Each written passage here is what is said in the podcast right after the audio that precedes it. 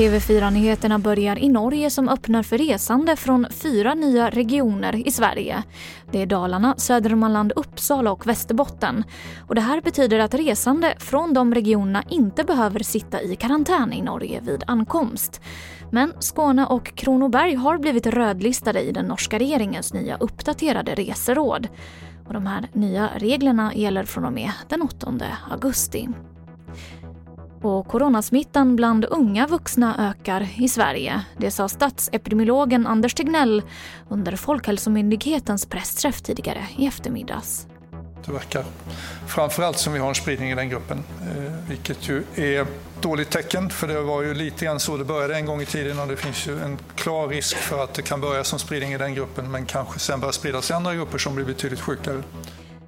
Och jag avslutar med att berätta att den biologiska mamman till Lilla Hjärtat, den 3-åriga flickan som hittades död i en lägenhet i Norrköping i januari, döms till fängelse.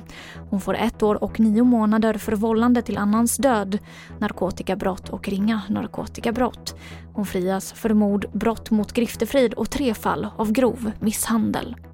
Och det var det senaste från TV4-nyheterna. Jag heter Amelie Olsson.